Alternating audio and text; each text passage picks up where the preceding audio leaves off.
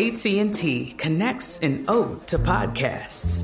Connect the alarm. Change the podcast you stream. Connect the snooze. Ten more minutes to dream. Connect the shower. Lather up with the news, sports talk, comedians, or movie reviews. Connect with that three-hour philosophy show. Change the drive into work in traffic so slow. Connect the dishes to voices that glow. Thank you to the geniuses of spoken audio. Connect the stories. Change your perspective. Connecting changes everything. A T and T.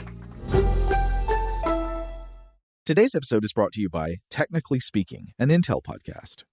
When you think about the future, what kind of technology do you envision? Whatever the future holds, artificial intelligence will undoubtedly be at the heart of it all. Join Graham Class as he hosts Season two of Technically Speaking, an Intel podcast, and hear from the minds transforming healthcare, retail, entertainment, personal computing, and more with the help of A I. Tune in every other Tuesday and explore the latest technology that's changing our world today and creating a more accessible tomorrow. Listen to Technically Speaking, an Intel podcast, on the iHeartRadio app, Apple Podcasts, or wherever you get your podcasts. When you buy Kroger brand products, you feel like you're winning. That's because they offer proven quality at lower than low prices. In fact, we guarantee that you and your family will love how Kroger brand products taste, or you get your money back. So next time you're shopping for the family, look for delicious Kroger brand products, because they'll make you all feel like you're winning. Shop now, in-store, or online. Kroger, fresh for everyone. Xfinity has free premium networks for everyone this month, no matter what kind of entertainment you love. Addicted to true crime? Catch killer cases and more spine-tingling shows on A and E Crime Central. Crave adventure? Explore Asian action movies on Hayah. Searching for something extreme? Check out skating, snowboarding, and more on Fuel T V Plus, the global home of action sports. And find crowd-pleasing bops on iHeartRadio's Hit Nation playlist. There's new free shows and movies to love every week. Say free this week in your Xfinity voice remote.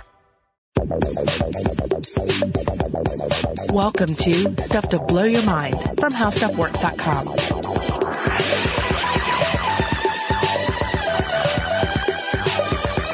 Hey, welcome to Stuff to Blow Your Mind. My name is Robert Lamb. And my name is Christian Sager. So, hey, if this is an episode that you are listening to maybe with your kids, or maybe you're concerned about the uh, company that you're listening to it in, we should just let you know up front, this is going to be a little bit of a more graphic episode of Stuff to Blow Your Mind. Be, uh, based on the title, you probably know that already. But we just wanted to give you a heads up, uh, because we know that a lot of families write into us and say, hey, I really like listening to the show. I listen to it on the way to school in the morning with my daughter. Um, this might not be the episode to do that. Yeah, you might give this one a skip in that case. Now, that being said, we're, we're going to tackle the topic of sex bots in this episode. And we're, as usual, we're going to do our best to to demystify the topic a bit. We're going to explore, yes, we're going to talk about some of the, in many cases, trashier um, examples of this that show up in our science fiction. Yeah. We're going to talk about some definite opposition to the idea of sex bots, but we're also going to explore some territory that I was really fascinated with, that uh, where where we see a a more positive vision of what a sex bot or sexual interaction between humans and machines might consist of, uh, visions of this that are beneficial, even therapeutic. Yeah, exactly. I think that's the real hook here, and the thing that I didn't know a lot about going into the research, which is that there are a lot of uh of these robots being built, and there's a lot of research going into their construction that's healing, basically, for human beings in a mm-hmm. variety of ways, and we'll get into that. Now, before we get into the the science, we should just uh, take a few moments to talk about some of the examples that we've seen, and there are many different examples of sex bots in science fiction. I mean, in, in, whenever we start thinking about artificial humans, and certainly we've dreamed about artificial humans since ancient times. They factor into our, many of our myth cycles. Yeah. We, we inherently deal with our anxiety about technology and our anxiety about human nature in dreaming up these various examples. So uh, a few that come to mind, uh, there's a wonderful novel titled The Wind-Up Girl, uh, and this was by Paolo Bacigalupi. And, uh, this is, uh, th- this one concerned, uh, you know, sort of your, sort of your typical sex bot scenario where you have a pleasure bot of some kind, a feminine robot that is made for male pleasure that escapes, goes rogue, you know, has a has a struggle for independence. Okay. It's a really good book, uh, but it does explore kind of a classic trope here. That is a very common trope in sci-fi now, mm-hmm. now that I think about it, and especially looking at a lot of our examples here with things that are really kind of popular right now, like Humans or Westworld, right? Mm-hmm. Like these yeah. are shows that are all exploring that same idea. Yeah, both great shows. And, and you can, in, it's obvious why this is a, such a powerful trope, because you get to explore not only our concerns about technology and the future of technology, but also about, uh, about what it means to be, to be female in today's world and, and, uh, And, and various feminine issues that you can explore through this uh, this fantastic vision. Yeah. The other recent one that really gripped a lot of people's attention, I thought it was maybe the best movie that came out that year, was Ex Machina. Yes. Uh, yeah. Alex Garland's Ex Machina. Wow. Uh, definitely uh, talked about the issues surrounding sex bots, but was more about, I guess, the like emotional availability of A I. Mm-hmm. And this is something that like we've actually off air been kind of talking about, like how it relates to this topic is, um, for instance, that Spike Jones movie, Her. Oh yeah. Uh, which I, I haven't seen, but I don't think actually features a robot in it. But, uh, it, it's sort of the same idea. It's like, can an artificial intelligence convince you that it's real enough that you have, you're an emotionally engaging relationship with it? Yeah. This is, of course, this is a whole topic unto itself. Like, to what degree we imbue a non-living thing with life, even yeah. if it's not a robot, even if it is a, a doll or a, a toy, a painting. I mean, we have this fabulous ability to anthropomorphize just about anything. Yeah. Uh, to have at least, you, you put a smiley face on something and it'll create, we will instantly have this smidgen, at least a smidgen of investment in that thing as a person. Well, and that goes way back. You've got notes here to the Greek myth of Hephaestus, right? Or as I, I usually call him Vulcan, because I yeah. think that's, Vulcan's what, the, the Roman version of that? Yeah, yeah, Vulcan's the Roman version. And, uh, yeah, and if you've ever rolled through, uh, Birmingham, Alabama, um, they have a big statue of Vulcan. Wait, is that right? I that's true, yeah. That. yeah. Yeah? Yeah. Why? It's, because, uh, it was like a steelworking town. Oh, okay. You know, yeah. Okay, cool. So, uh, so, so Vulcan plays a role in, uh, in my personal history as well. But yeah, this, in myth, uh, he created a series of life-size golden maids, among various other marvels. So he was kind of a mad scientist of, uh, Greek and Roman myth. But you can see there, like going that far back, that we human beings were thinking about in our culture and our storytelling, like how we were going to try to replicate the human experience in machines, or in, I, I believe the, the terminology that was used referring to, uh, Vulcan and Hephaestus was, uh, biotechny. Yeah. Yeah, that's right. And there's a wonderful uh, Ian Magazine article yeah. on that. And I'll try to include a link to that and some of the other articles that we're mentioning here in the landing page for this episode at stuff to blow your mind dot com. Also, obviously, many people out there are probably thinking of Daryl Hannah's character Pris from Blade Runner. Oh, yeah. Uh, which is referred to as a basic pleasure model. Although, so it's funny, I was reading an I O nine article yesterday that's all about what, uh, the, what we're talking about right now, the fictionalized versions of sex bots. Mm-hmm. There was a lot of argumentation in the commentary about whether Whether Pris counted, because replicants are technically organic individuals. I think she counts. yeah, yeah. There, there's that whole, once you get into the whole android replicant thing, it gets a little, uh, yeah. a little hazy. Uh, now, if anybody out there is a fan of Rick and Morty, there was an episode uh, titled Raising Gazorpazorp that included a sex bot that, uh, I haven't seen that one. Yeah, that, uh, that Morty ends up, uh, acquiring and, uh, has a brief addiction to. Okay. So we might come back to, to that vision of a sex bot here in the future. But th- that kind of leads us into some of the more, um, exploitive visions, I guess you can say, the yeah. sort of heavy metal uh, visions of the sex bot. Um, what, yeah, what was the name of the artist that you uh, you sent me yesterday? The there's this guy. So Heavy Metal Magazine is what we're referring to, which is, if if you're unfamiliar with it, it is an American magazine that specializes in comics that are sort of like R-rated fantasy sci-fi comics. Uh, and the cover art is usually pretty salacious. Uh, and Robert found this one artist who's done quite a number of covers for them that specializes in sexualized female robots. Oh, yeah. This would, uh, be, of course, be a Japanese artist, uh, Hajime Sorayama. Okay. Yeah. Uh, and this is, this was one of the, I remember when I first got online, really the first year of co- college, last year of high school, I ended up introducing myself to a number of, of fantasy artists, uh, that, that I was instantly taken with.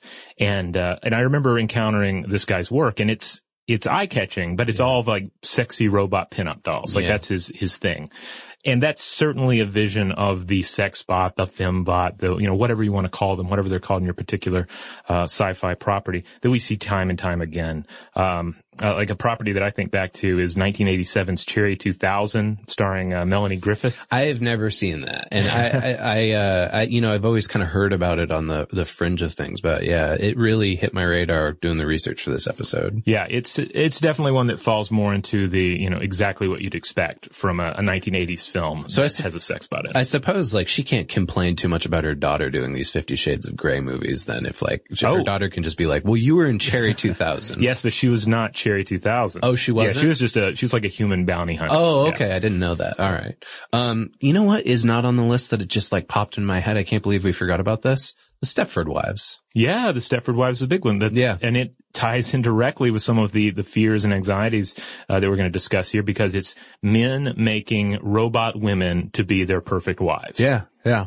Uh, there's Jude Law as Gigolo Joe in the movie A I, uh, one of the rare examples of a male sex bot in popular culture. Mm-hmm. Uh, on Buffy, the Vampire Slayer, they made several sex bots, including one of Buffy for Spike, which really, there's some really dicey sexual relationship stuff that goes on in that show towards the end, oh, like yeah. the later seasons, and that's one of them. Um, and then the comics, uh, there's this comic called Autumnlands that's coming out right now that I really enjoy. It's by Kurt Busiek and Benjamin Dewey. And, uh, in the second arc, the characters encounter these statuesque naked robot women who once served this, like, long forgotten civilization as sex slaves. And, uh, when one of the characters tries to force himself upon them, they rebel. And it's, it's really, it's a really interesting take on this whole thing, uh, that we're going to be talking about today. But, um, I highly recommend it. If you're into comics, check that out. So obviously some of these visions of the sex bot are, are more fantastic than others, and some are more serious than others in their commentary. But ultimately it's all sort of circling around our, our legitimate concerns about ourselves and technology. So what, what are we afraid of? What, what indeed are we very right to be concerned about? Uh, you know, we see this continuing trope of the human abuse of robots mirroring our own abuse of each other. If we create robots in our image, then are we destined to exploit them, to abuse them, and even further objectify and dehumanize each other based on this model? Yeah. And I also can't help but, but feel that, uh, female sex bots in fiction, uh, especially, tend to serve as, you know, as commentaries on, on product femininity. Uh, the, the all too, you know, frequent portrayal of human females as mere sex objects devoid of nuanced personality or identity. And we didn't plan it out this way, but actually, so coming out this week along with this episode, we're doing an episode on the science of ovulation and how that plays into marketing femininity. Mm-hmm. Uh, and, and so it's, it's interesting to do these two episodes side by side and sort of see the parallels. Yeah. There's always this weird synchronicity between yeah. episodes, it seems. So why don't we get into the current state of, you know, what some of you out there are probably like, well, wait, what, like, there's all these pop culture versions that you just mentioned, but where are these sex bots you speak of now, right? Right. Um, I would just first like to very quickly go over, uh, a, a short history of sex toys in terms of, you know, where we're at with that. These are tens of thousands of years old. You know, most people don't know that. They probably think it's a relatively recent invention. The oldest dildo is more than twenty thousand years old. And vibrators began as medical devices that midwives and physicians used to treat illnesses such as hysteria through what they referred to as pelvic massage or manual stimulation. The first one of these was introduced in seventeen thirty-four. That, that goes far back. Uh, and it wasn't until the late eighteen hundreds when powered vibrators were available to doctors. And then by nineteen twenty, they were available directly to consumers. And then, you know, nowadays people think about computer-driven sex toys. That goes back to the mid nineteen seventies. Yes, I mean, certainly sexuality is always a huge aspect of human behavior, even if we want to push it to the background. Yeah. So it, it has a tendency to be at the forefront of any technological advancement or any kind of new enterprise. I think it's just, yeah, worth like reminding ourselves like, hey, this isn't new. This mm-hmm. has been around for a long time. What we're discussing here is really just like the, the latest iteration of this. And what, what does that say about us? Yeah. And it's not a situation where suddenly sexually minded individuals are at the forefront, uh, you know, yeah. pushing and meddling with the technology. They've always been there. Uh, so. Just to give a brief idea of the future so that we can we can backtrack and discuss the present, there was an interesting uh, Pew Research Center uh, a paper that came out in two thousand fourteen titled uh, Digital Life in twenty twenty-five, A I, Robotics, and the Future of Jobs. Now, for the most part, this article did not go into the use of, of sexual robots. Okay. Uh, but there is one uh, part where uh, this guy by the name of Stowe Boyd, who's lead researcher for um, GigaOM Research, uh, a futurist, he predicted, quote, pizzas will not be delivered by teenagers hoping for a tip. Food will be raised by robotic vehicles, even in small plot urban farms that will become the norm since so many people will have lost their jobs to bots. Your x-rays will be reviewed by a battery of Watson-grade A Is, and humans will only be pulled in when the machines disagree. Robotic sex partners will be commonplace, although the source of scorn and division, the way that critics today bemoan selfies as an indicator of all that's wrong with the world. So I think that's an interesting take on it. I definitely agree with him that the, uh, on the scorn and division, and that mm-hmm. is going to be a, you know, really the big divide that we're going to speak about today in terms of what's going on with this technology. Uh, I don't, I don't see it as being analogous to selfies though. I think no. it's a little more extreme than that. Yeah. Well, I think time and time again, we have to come back to examples of, of what the, what the current technology is. So today we have a number of different, um, sexual devices, sex toys, if you will, that are on the market, and many of them are very high selling. That being said, sex toys continue and perhaps will always be, uh, the, the punchline of many a joke. Yeah. Right. Exactly. Mm-hmm. Yeah. We were talking about this earlier, that it's like, Uh, you know, this is the stuff of like late night talk show hosts, like making a throwaway joke here or there. It's something everybody can kind of relate to and laugh at and laugh at themselves about, mm-hmm. right? And then at the same time, many of the people who are laughing and some that are not laughing are still going to perhaps go online and order one of these devices totally. For their personal use. Yeah. So we're a far cry, though, from having a robotic humanoid body that, that moves like we do.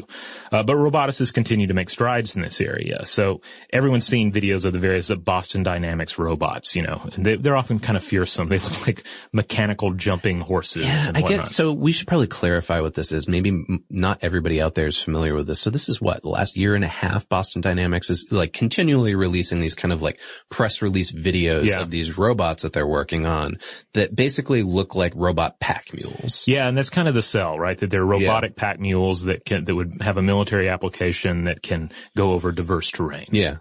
So we can look to those, and obviously these are not sexy.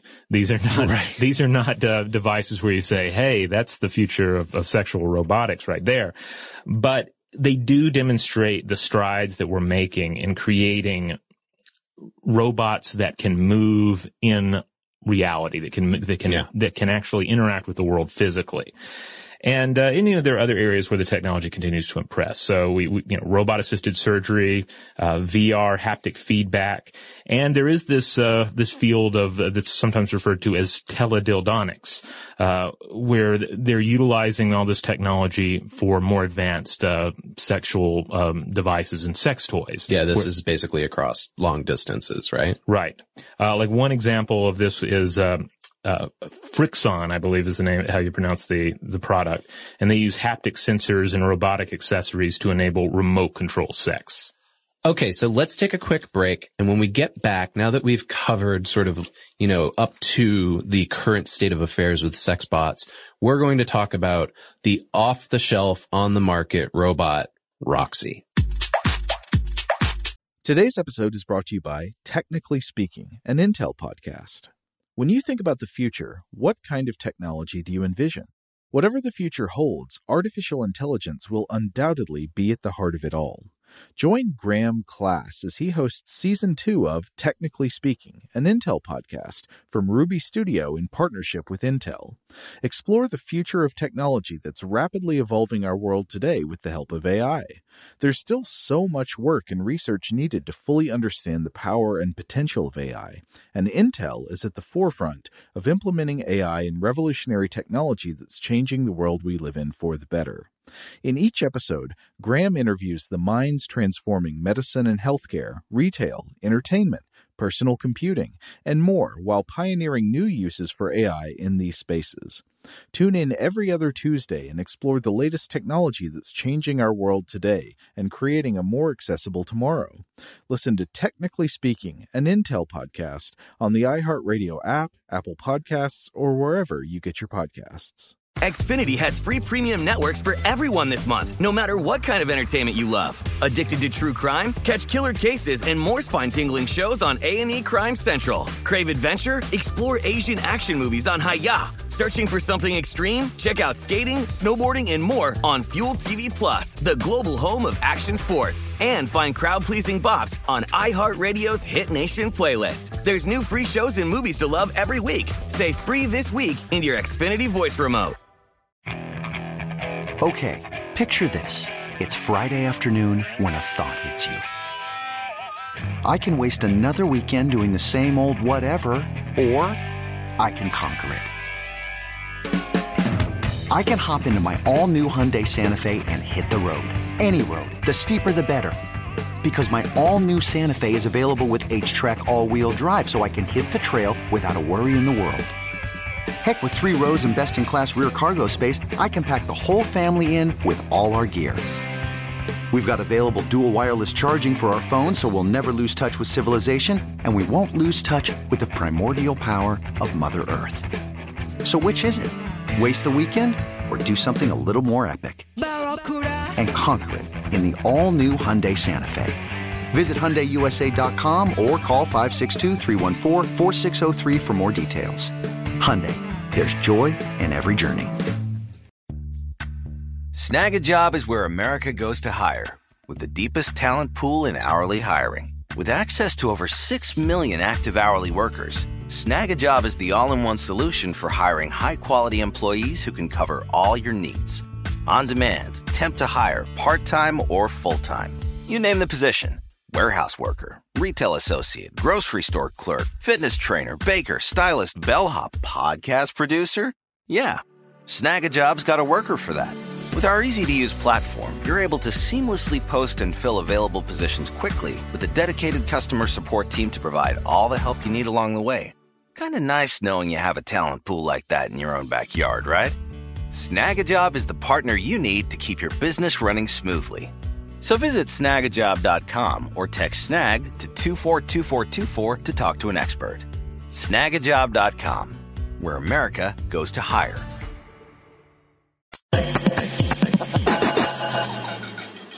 All right, we're back. So, yeah, let's talk about Roxy a little bit. Roxy is, I think, a it's an important example to hit, but it's also such a uh problematic example to hit, yeah. because it, it represents uh some of the, the more notorious aspects of sexual robots. So we learned about Roxy from Eon Magazine, which if, if you're a list, long-time listener, you know that we read quite a bit of it.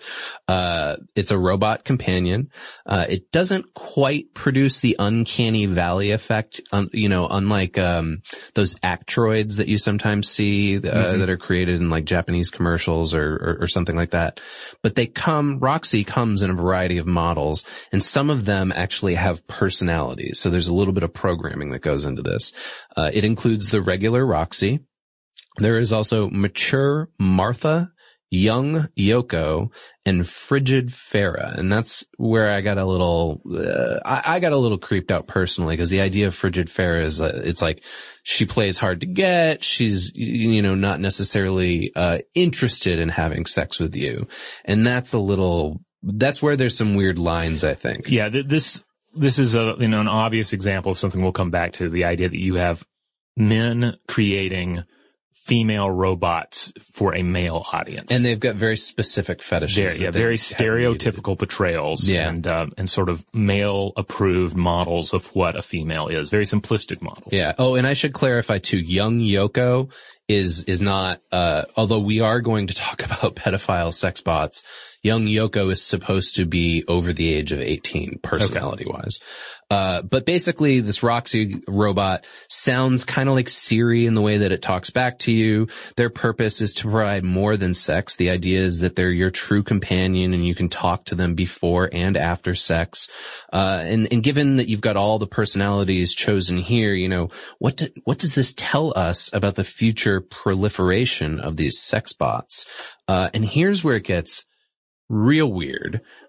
Aeon says that the person who created Roxy, it was originally created as the recreation of a friend that was lost in nine eleven. And then that developed into this consumer-oriented sex bot. Well, and then I've also read that that the uh, that the technology behind Roxy started out as a as an inquiry into uh creation of a robot home care nurse. Okay. So now had, I'm wondering if there's just like these different urban myths about Roxy. Well, no, I I uh, I wrote a little bit years ago uh, where I ended up touching on Roxy, and uh and I believe the the home care nurse thing is uh, is legit. Okay.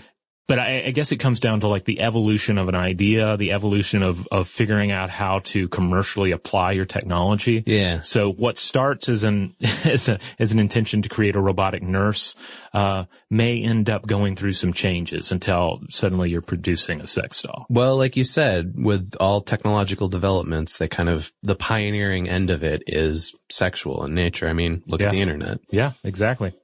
Now, we mentioned sex dolls. Of course, sex dolls have been around for some time, and uh, it's been proven that individuals can at least find some sort of detached uh, pleasure, or even an imaginative bond with a, even just a non-robotic semblance of a human. Uh, I, I always think back to a wonderful B B C documentary titled Guys and Dolls that came out. God, it must have been this. I think it may be ten years old now. Okay. Uh, you can find, I think you can find most of it on YouTube and, and um, other such websites. But they profiled a handful of real doll owners. These are, of course, anatomically correct, life-size uh, human replicants. So are they built for the purpose of sex? Or yes. They, okay. Gotcha. Yeah, they're built with that purpose exclusively in mind. But as this documentary explored, The, the individuals and their bond with these things ranged immensely. So there was, there's like a, there's one guy in it that's hanging them up on hooks, and another okay. that just seems to obsessively collect them and has them stacked like kindling in his crawl space. Huh. And those are some examples that, you know, maybe hit the, the creep level, uh, f- for a lot of people. Yeah. But then there's this one guy who seems to have a, a, a largely, if not exclusively, emotional relationship with his doll.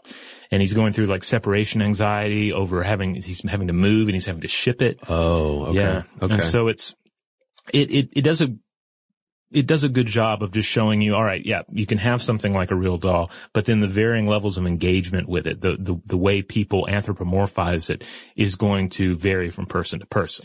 Yeah. So, I mean, I guess like if you want to step back at it and look at it like a very simple sense here, and, and pardon me if this is a little vulgar, mm-hmm. but Uh, it sounds like we're somewhere between that movie Her I referred to earlier, where like it, no body is needed. It's just an emotional relationship with an artificial consciousness and like a fleshlight, right? Yeah. Um, a fleshlight, just to explain, because this will come up again, is a, a, a popular sex toy yeah. with a male market. Yeah, exactly. Um, So, and that's kind of where we're going to find criticism on both sides about this, is like w- arguments about why we shouldn't make sex bots and arguments about why we should, because there's this broad spectrum, right? Mm-hmm. Um, speaking of which, have you seen the movie Dead Girl before? I have not. I'm familiar with it. I think it was one that would always show up on Netflix for me. Yeah, it's, that, I saw it on Netflix. It's not about sex bots, but it's, um, it's related to this. I, I don't want to give too much away, but essentially, these guys find a, a woman's dead body, but the body doesn't rot at all. Like, she's inanimate, but she's not dead. Hmm. Uh, so it's a zombie film. Kind of, yeah. Okay. Uh, and it goes where you would expect it to go based okay. on what we're talking about. All right. Anyways, it's, it seemed related to this. All right. Well, on that note, let's get into the case against sex bots. I feel like this is a, a good place to start because it's going to tie in more directly with some of those sci-fi ideas that we explored already. So you have uh one individual in, in particular that's, that's worth mentioning here, and that's uh, Doctor Kathleen Richardson. She's a robot ethicist at uh, De Montfort University in Leicester, and she heads the Campaign Against Sex Robots, or C A S R, and uh she makes a, a number of arguments. She kind of basically has a manifesto. Yeah, and so look, we should clarify, like, like this I appeared to me to start off as a long academic paper, mm-hmm. which is, you know, well written. Uh, but now it's like it's this whole web presence, uh, with sort of, uh, action items to it. Um, and she calls basically for an organized approach against the development of sex robots as a necessary response for humanity. And she says the reason why is that sex robots, in her mind, reflect human principles of dignity, mutuality, and freedom. And that by creating these bots, it's a representation of violence, discrimination, and coercion. So we are manifesting kind of like the worst parts of ourselves in making these sex bots. And she also argues that the development of sex bots uh, further sexually objectifies women and children. She says the vision for sex bots is underscored by reference to the prostitute-John exchange, which relies on recognizing only the needs and wants of the buyers of sex, while the sellers of sex are not attributed subjectively and they're reduced to, you know, a thing, an object, like a robot. She argues that the development of sex robots and the ideas to support their production show the immense horrors still present in the world of prostitution, which is built on the perceived inferiority of women and children and therefore justifies their use as sex objects. Also, that the development of sex robots will further reduce human empathy, and that can only be developed by an experience of a mutual relationship. And that's a, that one ties in nicely to you and Joe's recent episodes on animal empathy and the human implications. Yeah, absolutely. Yeah. She goes on to challenge the view that uh, the development of adult and child sex robo- robots will have a positive benefit to society, but instead further reinforce power relations of inequality and violence. We'll get into what she's arguing about in a little bit. Yeah, and then finally she says, you know, uh, they take issue with arguments that propose that sex robots could help reduce sexual exploitation and violence toward prostituted persons. Uh, this is pointing to all the evidence that shows how technology and the sex trade coexist and reinforce each other, creating more demand subsequently for human bodies. And we're going to talk about that a little bit too, especially in the case of pedophilia. Now, Doctor Kate Devlin, who's a researcher at Goldsmith uh, University of London, uh, their Department of Computing, uh, she took some issue with this in a September two thousand sixteen interview with The Guardian. So she countered uh, that that uh, this argument as a whole dismisses the fact that women, not men, are, quote, more likely to purchase artificial non-human substitutes such as vibrators. Yeah. Uh, she also says that the Campaign Against Sex Robots, this is to distinguish, this is Kate Devlin talking against Kathleen Richardson. Yes. Uh, she says that it rests on a parallel parallel that's drawn between sex robots and female sex workers. And Devlin sees sex robots as being potentially useful, uh, especially if they're using machine learning and biofeedback, in the sense that they can, quote, provide adaptive, personal, fulfilling sexual experiences. And in that way, they could be used for therapeutic reasons. Uh, she also says sex, look, sex is part of humanity's mental processes, and mm-hmm. it's fundamental to our human condition. So it's worth considering how our bodily interactions like this make changes to our brain and how that has bearing on our cognitive processes. So there's a lot here that she's arguing that says, like, yeah, like, I understand your argument, Kathleen Richardson, about, uh, you know, a campaign against sex robots, but there's some potential benefits here too that you seem to be ignoring. Yeah, yeah, she, I think she makes a, a strong counter-argument here, you know, saying, hey, would a woman be de- disinterested in buying a human replica or just a, a robotic sexual stimulation sy- uh, system? Because the, uh, the, the, the market information would tend to say no, that women already buy, uh, sexual technology, so why not the next iteration of sexual technology? Yeah, absolutely. Now, indeed, there is this problem that technology in general is often made by men for men. Uh, And we can see examples of this well beyond the scope of, of sexual devices. Totally, yeah. Uh, the artificial heart, for example, uh, its uh, its sizing has long best fit the dimensions of an adult human male's chest. It uh, it wasn't until later that companies like uh, Syncardia eventually rolled out a size more suitable for uh, for adult females and children. Another thing worth noting here too is that newer forms of sex toys are created specifically for sharing between couples. So it's not necessarily male-oriented, but here's the thing.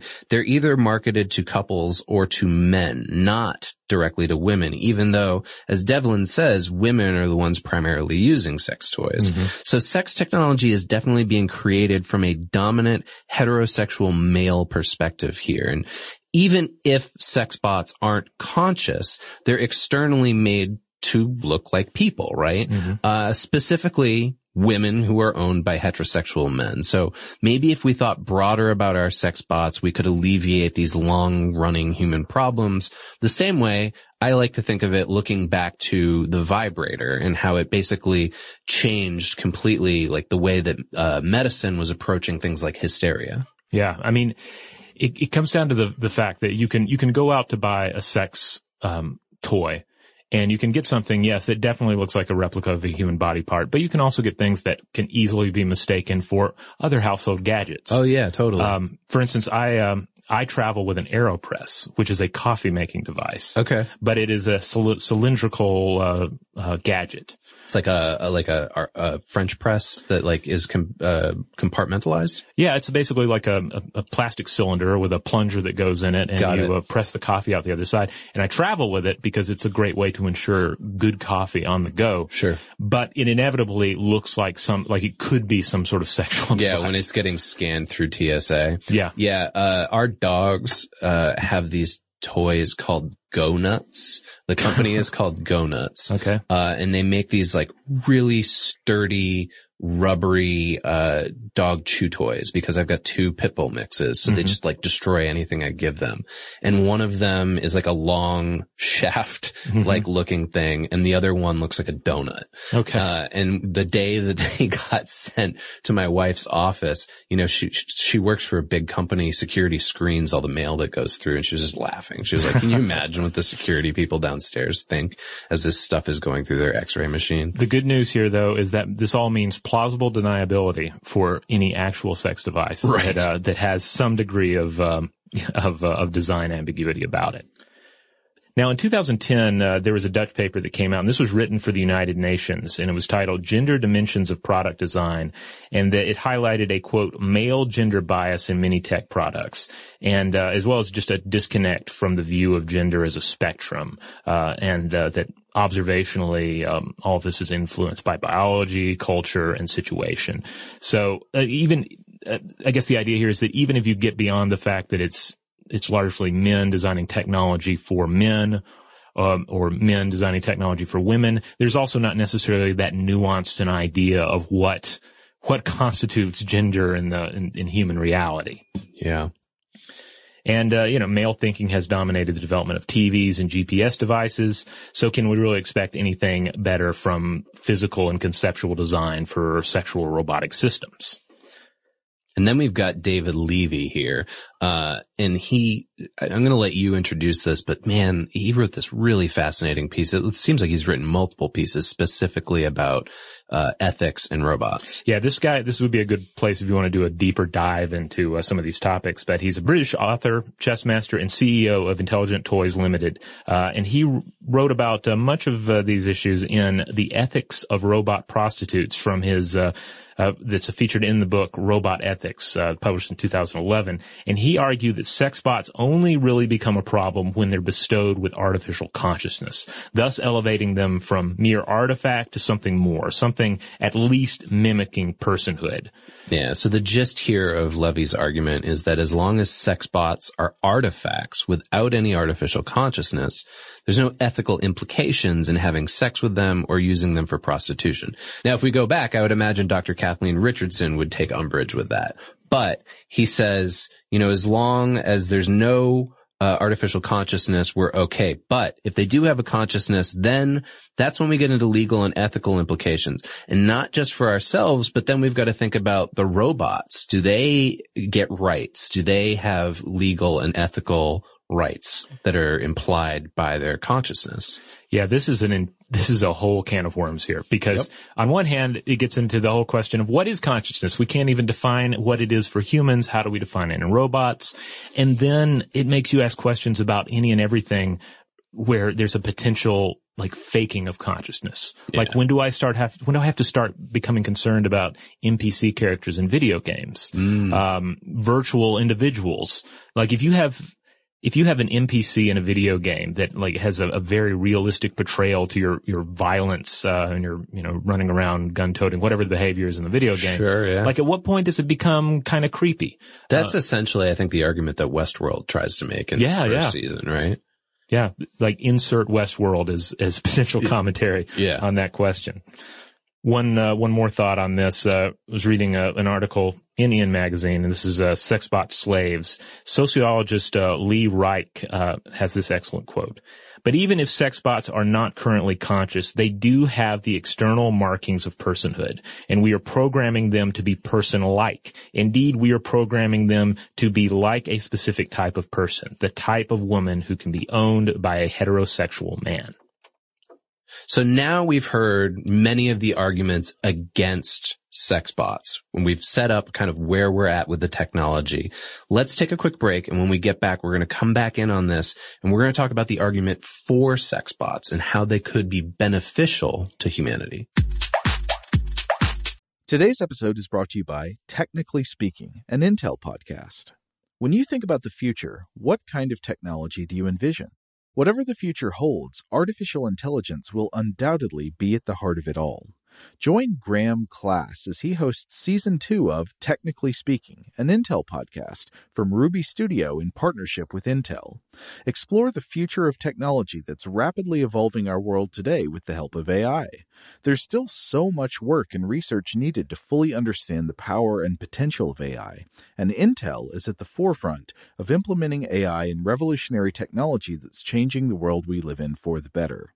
In each episode, Graham interviews the minds transforming medicine and healthcare, retail, entertainment, personal computing, and more, while pioneering new uses for A I in these spaces. Tune in every other Tuesday and explore the latest technology that's changing our world today and creating a more accessible tomorrow. Listen to Technically Speaking, an Intel podcast, on the iHeartRadio app, Apple Podcasts, or wherever you get your podcasts. Xfinity has free premium networks for everyone this month, no matter what kind of entertainment you love. Addicted to true crime? Catch killer cases and more spine-tingling shows on A and E Crime Central. Crave adventure? Explore Asian action movies on Hayah. Searching for something extreme? Check out skating, snowboarding, and more on Fuel T V Plus, the global home of action sports. And find crowd-pleasing bops on iHeartRadio's Hit Nation playlist. There's new free shows and movies to love every week. Say free this week in your Xfinity voice remote. Okay, picture this. It's Friday afternoon when a thought hits you. I can waste another weekend doing the same old whatever, or I can conquer it. I can hop into my all-new Hyundai Santa Fe and hit the road. Any road. The steeper, the better. Because my all-new Santa Fe is available with H-Track all-wheel drive, so I can hit the trail without a worry in the world. Heck, with three rows and best-in-class rear cargo space, I can pack the whole family in with all our gear.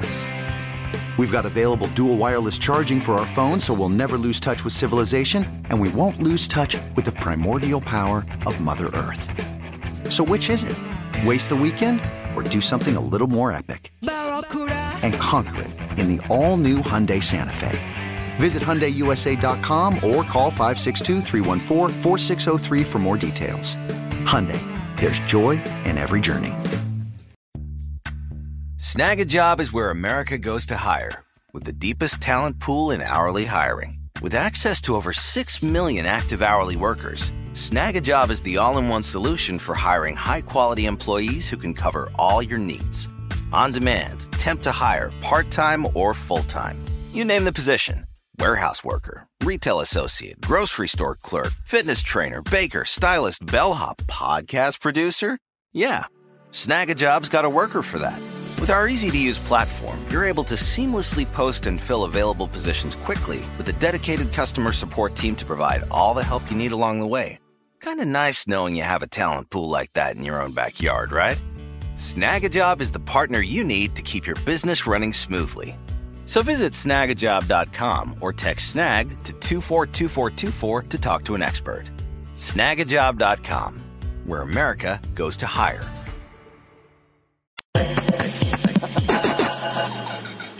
All right, we're back. So uh in this next little bit, we're going to talk about the victimization reduction argument for sex bots. And uh, just a quick warning, we're going to briefly discuss pedophilia here. So if you really don't want to hear that, you know, skip ahead a little bit on your device. We're we're going to discuss it with decorum here, but it does play a role in this discussion. So a point of uh, contention, as, as referenced already, is the argument that a robotic sex bot would absorb the violence and abuse that a human would otherwise suffer. And this would apply to both, well, really to, to all individuals, male, female, um, or a child. Or I've also seen the argument uh, uh, for animals as well. Right. So if you could have a robot stand in and absorb that abuse, like better a robot than an actual human. Right. Like that. That's a that, problematic that argument. An, yeah, but that is an argument that some people make. Right. I I don't think there are many people out there who would who would argue with the statement that if a robot could suffer something rather than a human, that would be preferable. Well, depending on whether or not it has consciousness. Yeah. Well, then, then we get into that whole can of worms. But there's a, as I say, it's it's a problematic argument, but it's it's one worth discussing, uh, especially as it relates to people with pedophilic impulses. Um, there's a great deal of work that has gone into this topic over the years, and uh, we could easily do a whole episode on it, though it would be a rather downer of an episode. There's no known medical or psychiatric cure for pedophilia, and our methods of dealing with such individuals is often crude. But we do have men such as uh, Shin Takagi, who's a, who's a Japanese man profiled in the uh, in the Atlantic uh, in two thousand sixteen, and this is a guy who struggles with an attraction to children, as well as the knowledge, the resolve that his attraction is just incompatible with reality. And that's the, the ultimate tragedy here, right? Is that these are individuals who are born with this this drive, this inclination, and it's completely incompatible with our world. It is, it's, it's completely reprehensible. And some of these individuals, you know, realize this and are, and do not act on their impulses. So what, um, what this man, uh, what T- Takagi is, uh, is, has been working on is creating sex dolls that yeah. look like children, shipping them out around the world to individuals who claim to need them. They, because what are the other options? There's cognitive behavioral uh, therapy, there's chemical castration, but a two thousand seven meta-analysis from the Mayo Clinic found that no current method can actually, quote, alter the pedophile's basic sexual orientation toward children. Right, so you end up with this argument, which is sort of like, if you have these child sex bots, mm-hmm. is that a safer outlet for pedophiles? Uh, or the, the, the sort of flip side to that is, is that going to aggravate their sense of frustration so that they act out on real human beings even more? Right. And there's no evidence to show that his approach works. But it is difficult to gauge because, uh, I think as I already mentioned, there's a lot of research, but a lot of the research is based on actual offenders, not people who manage to, to stave off impulses. Uh, but what research there is tends to imply that such a doll might have re- a reinforcing effect. Now, of course, there are several different categories for pedophiles, but uh, University of Toronto forensic psychologist and sexologist Michael Seto speculates that there might be two broader distinctions among pedophiles. So for one group, uh, a doll or robot might serve to keep them from seeking out child pornography or become abusers themselves. For others, though, it just might aggravate their impulses. Yeah, so this... This is very problematic. Uh, and I think too, like, I, I'm imagining you, the listener, are probably struggling with one concept here uh, that, that we're sort, it's sort of like the unspoken thing in the room, right? Which is mm-hmm. the idea that pedophilia is inherent. It's, na- it's natural and it's part of this person's, you know, biology mm-hmm. and not something that's learned. Yeah. And, uh, you know, either way, though, the, the research shows that it is diff- extremely difficult, or if not, if not impossible, to cure in the individual. So, so what do you do? Yeah, yeah. Uh, we're, we're left without the, the technology or the medical expertise to, quote unquote, fix someone like this. Then does that mean that a robotic uh, doll would have a place? And I have to say, you know, like, as sort of creepy as it is to read about, Takagi at least seems to be taking his impulses and doing something productive with them, right? At mm-hmm. least he's trying to, like, turn it around uh into something that has a benefit, I guess, to society, or at least reduces danger to, to society. Um, but when you, like, you read about in this Atlantic article, his workshop, he's got this mountain workshop that's up in the woods, and all of his employees have to be former military, specifically because of the kind of chemicals that he's using mm-hmm. in order to create, like, um, like more realistic skin. Mm-hmm. Uh, and we should talk about this ceremony. So apparently, because they're Japanese, uh, there's this special ceremony that's sort of along the lines of Shinto animism that's performed for the dolls specifically at a shrine when their owners don't want them anymore, because they think of them as having, I don't know, soul isn't the right word, but, but that there is some kind of essence to them, that you mm-hmm. don't just take this thing and throw it in the trash. Yeah, he says in the article, quote, "It's a common belief in Japan that dolls are mirrors. Uh, the dolls show their owner's true self." So again, a problematic scenario to look at, but one that uh, that is core to both the arguments for and against uh, sex robots. Right. And then this leads us right back to Doctor Kate Devlin, who was, you know, the person who originally argued against the case against sex robots. Mm-hmm. Yeah. And this brings us into what I think is the most, the most fascinating area, uh, that we're going to talk about uh, here today. And that's the therapy angle. So she argues that sex bots would essentially be sex toys that benefit from machine learning and biofeedback. And she also points out that despite all of our sci-fi visions of humanoid sex robots, Robots, there's no reason they these things would need to have a human form or a human face. Right. Again, we've already, as we've already said, a great many sex toys do not even look like parts of a human, much less a human being. Um, she she points out specifically that uh, uh, for fem- females, there is a, I think it's called the rabbit. Yeah. Is a, is a vibrator device that does not look like a part of the male or female anatomy. And then uh, the fleshlight, which we already mentioned. Uh, There are apparently some models that do look like uh, replicas of, of human of human anatomy, but others that don't, others that have more fantastic or abstract appearances. So you could put these together, and you could easily imagine a sexual robot that either does not look like a gendered human, or even, like, maybe looks like a spider or something. Right, you know? yeah, yeah. Like, it could, it could sort of be anything. Yeah, it could like, be like a Roomba. It, yeah, a Roomba might be something. I, I don't know why I was going this way, but, like, somebody might p- particularly want, like, a, a, a kind of whale. Like a, yeah. like a smallish whale. Yeah, and, I mean, the thing is, we can say, oh, that's repellent. Who would want to have, you know, sexual contact with an inhuman machine? But again, we are already doing it. The market research uh, shows that, that individuals have been using non-human sexual machines for oh, some time now. Mm-hmm. So it's not out of keeping with human behavior. And so there's a lot of applications here that Devlin's saying, right? Like, we could use this to treat a lot of different uh ailments that humans are suffering from. That's right. So there's the treatment of sex offenders, which we've already touched on. Uh couples therapy, which I think is interesting. You made a point mm-hmm. earlier about so many of the current devices are made for uh for a couple to uh to use together. Yeah. Uh sometimes across vast distances. Yep. Yep. Then uh, this is a big one, the restoration of sexual confidence following trauma and or injury. Uh, now, this is a topic we touched on some in our um, our episode that we did where we interviewed Mary Roach about uh, about the, the surgical repair of genitalia, specifically soldiers who've suffered uh, you know grievous wounds to that uh, area of the yeah, anatomy. That, that's an episode we should definitely put in the links on the landing page because it's related. Yeah.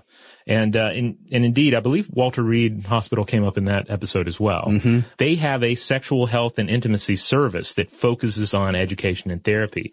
Uh, and there's a great uh, Atlantic article about this from last year that focuses on the broader topic. But the, but the author points out that the department in question features, quote, de facto sex classes that include sex toys aimed at stimulating different parts of the body. So the main ha- aim here is uh, individuals who have experienced genital or spinal cord injuries, uh, they may have lost their ability to have an orgasm themselves, and they have to adapt to their new bodies and a new approach to physical intimacy with uh, w- with their spouse or with uh, you know with with new uh, relationships in their lives. Now, in this case, we're talking specifically about veterans who are maybe lost a limb or something like that, or or but there's there's some cases where sex therapy like this is needed for other people as well. Yeah, and indeed also um, memory impairing injuries uh, and just basic trauma that stems from combat can disrupt an individual's sex life. So sure. So you need not even have a physical injury yeah. for this kind of therapy to be necessary.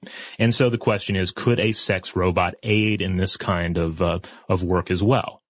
Now, Devlin also uh, hits on uh, general sex therapy and, and says that, you know, V R therapy is already uh, a big deal. And she also mentions that V R therapy is already, already a thing and is only going to become more of a, of a big deal in the future.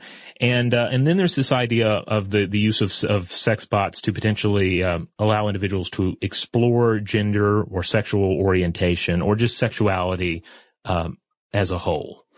And in this, the role of the sex bot would very closely mimic the role of a sex surrogate. So this is a thing that already exists. Uh, and, and uh, you can look this up.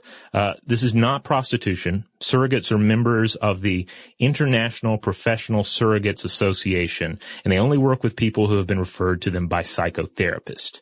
According to a, an interview in the two thousand three Salon article, I Was a Middle-Aged Virgin, uh, Los Angeles surrogate partner Doctor Avina Blanchard, uh, she uh, works generally works with older virgins. They account for fifty percent of her practice.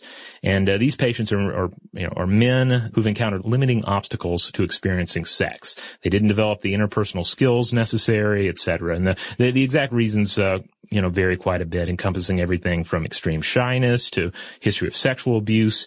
They're often plagued by feelings of shame, and that they need someone to help them break through it all. All right, so I've got a personal story here that I can ap- absolutely see applications for okay. this. Okay. Uh, I had a nightmarish temp job in my early twenties. Okay. Uh, I, I don't think I've told you about this before. Um, so I was temping in my early twenties. This was when I was living in Boston. And one of my assignments was to work for a week for a psychotherapist whose job it was to uh basically review and interview sex offenders and decide whether or not they should be released from prison into the general population, like mm. whether or not their sentence was was up. Okay. And they had been, quote unquote, reformed. And the job that was assigned to me was to, this was a while ago, I literally listened to cassette tapes that they would record of their sessions and transcribe everything. Mm. And so I did this for a week straight in the middle of a very cold winter in Boston. It was a long commute. It was in Quincy. And, uh, wow, like it was just like getting like this toxic sludge dumped into your head, you know? Mm. And I remember that last day, like knowing it was over, just standing there at the end of the day, waiting for the shuttle to pick me up, to take me to the train, just crying. Oh. Uh, and so I think about, you know, not, not just virgins or, or maybe pedophiles or even veterans who need some help with, the, the, you know, these potentially debilitating sexual, I don't know, uh, issues that they're having. But, but all of this stuff is, it's very real in my head based on that one week experience. Yeah, yeah. I mean, that sounds like it definitely, uh, it definitely, I mean, it had an imp- impact on your, your, your psyche to, to have to absorb all of that. Ugh, yeah. Yeah. But it, Yeah, I can see that the definite applications uh, uh, here as well. Now, surrogates, uh, as we've been talking about, they're they're intimacy coaches and therapists, and they don't always have sex with clients. So there is much about im- imparting relationship skills, providing human compassion, and and also just creating an open, honest line of communication, breaking through. In, in the case of, uh, especially in the case of uh, the virgins, breaking through the, the shame. Yeah, and I can see where this could. This could definitely be an area for sex robots in the future, you know? Mm-hmm, mm-hmm. So sexual abuse or any kind of sort of sexual dysfunction as we see it, especially in sort of psychoanalytical terms, right, are seems to be something that sort of breeds a vicious cycle.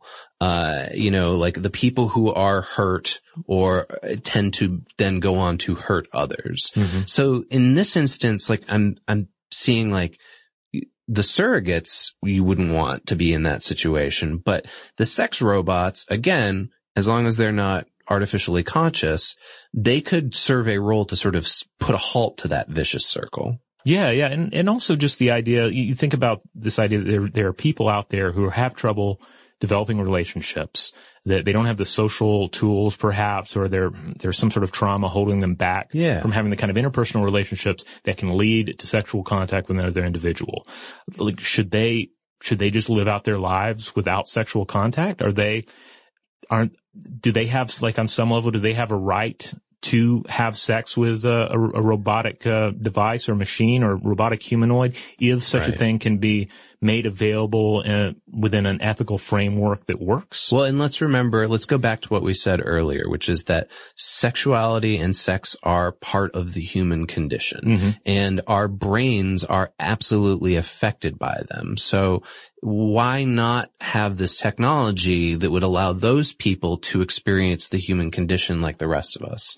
Yeah, and this this all forces me to sort of try to imagine this future sex bot. Like, on one hand, imagine like a purely thera- therapeutic one. Yeah. So you have to go to a therapist, a human therapist, to be, you know, prescribed your sex bot. Uh-huh. And they, they come to you. And it's not about just simply fulfilling some physical need or even an emotional need, but a- allowing a transformation, like getting you to a point to where you are comfortable with your own sexuality, comfort, comfortable with just human sexuality in general, that you are more capable of, uh, of healthy human sexual relationships. Mm, mm-hmm. And on the other hand, like a purely hedonistic level, uh, a mechanical Roomba or a spider right. that just, when, when called, you know, crawls out of a box in your closet and does what needs to be done so that's, you can sleep at night. Right. That's very transmetropolitan. I'm imagining Spider Jerusalem has something like that in his yeah. closet. Yeah. Yeah. But not too far from, you know, other topics that we've talked about in the past, especially when you, you, uh, add in sort of like a bioengineering into the mix. Yeah. All right. So there you have it. Sex bots. Uh, again, something we just see time and time again in sci-fi that's really become part of our pop culture. But I don't think most of us take time to really break it down and yeah. think about the components, think about the pros and the cons. Certainly some of these I had thought about before, but other aspects, especially the whole therapeutic aspect, I'd never really given any consideration. I think with the surge of Westworld uh last year that mm-hmm. like this kind of thing has become maybe water cooler talk, yeah, but not to the extent of like the research that we did here, really looking at like the pros and cons and how it's beneficial or how the theory, the philosophical approach to it of how it could potentially sort of show the worst of humanity as well. That's the part I think that like Westworld's really honing in on. Yeah. But I don't know, like has Westworld, I can't really remember, and I don't think this is spoilers, but like was there an instance of somebody who visited the park who needed that kind of therapeutic uh help and going to one of the brothels? I feel like you it know? might have come up just um uh, you know, in the margins, but yeah. I don't remember it being a major character involvement. Because, because ultimately like how How uh, dramatic is that, right? Yeah, right. Yeah. You want you wanted to explore the the cases of of abuse or the cases of love, because that those are the two big trends we see. Yeah. Either someone either is abusive to a feminine sexual robot, or they fall in love with it. Uh There's not a lot of, and, and obviously there's a lot more space in the human condition for sexual uh, conduct to take place. Right, there's so a broader spectrum, yeah, for sure. Yeah. So it seems like it should be present as well in our consideration of sex bots. Maybe that's something season two will get into. I'm, yeah, I'm, I'm not too so. sure. All right. Well, everyone listening to this episode is a human being. So I'm sure everyone has thoughts on uh, the current technology, uh where we're headed with it, as well as all the various uh, fantastic and and maybe even more hard-boiled sci-fi visions of what sex bots might consist of. Yeah, and we hope we didn't, you know, disturb you too much with getting into some graphic territory here, but this seemed like a topic that was worth really diving into and relevant to uh, not only popular culture but modern technology. All right, now as we close out here, we've uh, we we like to highlight various uh, nonprofits and uh and, and helpful organizations. Uh, given the some of the subject matter we've talked about here, we just wanted to mention RAIN. That's R A I N N. They're the Rape, Abuse, and Incest National Network. You can find them online, but you can also call them twenty-four seven on your phone at one eight hundred six five six HOPE or uh, one eight hundred six five six four six seven three. And also, we're still celebrating Tripod Month here at How Stuff Works. If you're not familiar with what that is, podcasts around the world are sharing one another's feeds, uh, and the way that they're doing that is on social media, letting everybody know what they're listening to using the hashtag tripod, that's T R Y pod. Uh, and the one that I'd like to include here is I just got back from South by Southwest, and I saw a couple of live performances of the podcast Recode Decode, uh, and they did some pretty cool stuff that I think if you're a fan of Stuff to Blow Your Mind, you might be interested in. Yeah, and hey, you get on social media, everyone out there, and use the, the hashtag tripod with a Y to just list some of your favorite podcasts. I'm not saying list us. You can if you want, but also list the, the other things that you listen to, the other shows that get you through the day. We've had a couple people who've, who've done some really nice uh, hashtag tripods for us. Uh, specifically, uh, I've seen some really cool stuff on Instagram where they take pictures of how oh, yeah. they listen to us. Oh, yeah. Cool. That's a, that's a clever idea. All right. In the meantime, head on over to stuff to blow your mind dot com. That's where you'll find all the podcast episodes, the landing page for this episode. You will find uh, links out to our various social media accounts, such as what Facebook, Twitter, Tumblr, Instagram, and who knows what else. Who knows what the future will bring. Yeah, and if you just want to write us the old-fashioned way, we are at blowthemind at howstuffworks dot com.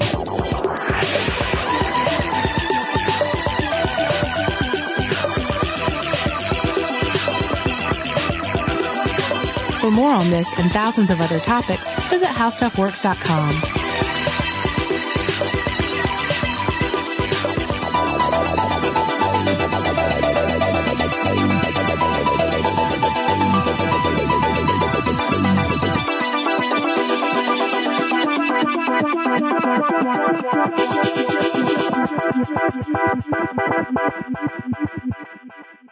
Today's episode is brought to you by Visible. The future of wireless is here, and it's transparent. Switch to Visible, the wireless company that makes wireless visible. Get a one-line plan with unlimited five G data powered by Verizon, just twenty-five dollars a month, every month, taxes and fees included. No hidden fees, no surprises, no, really.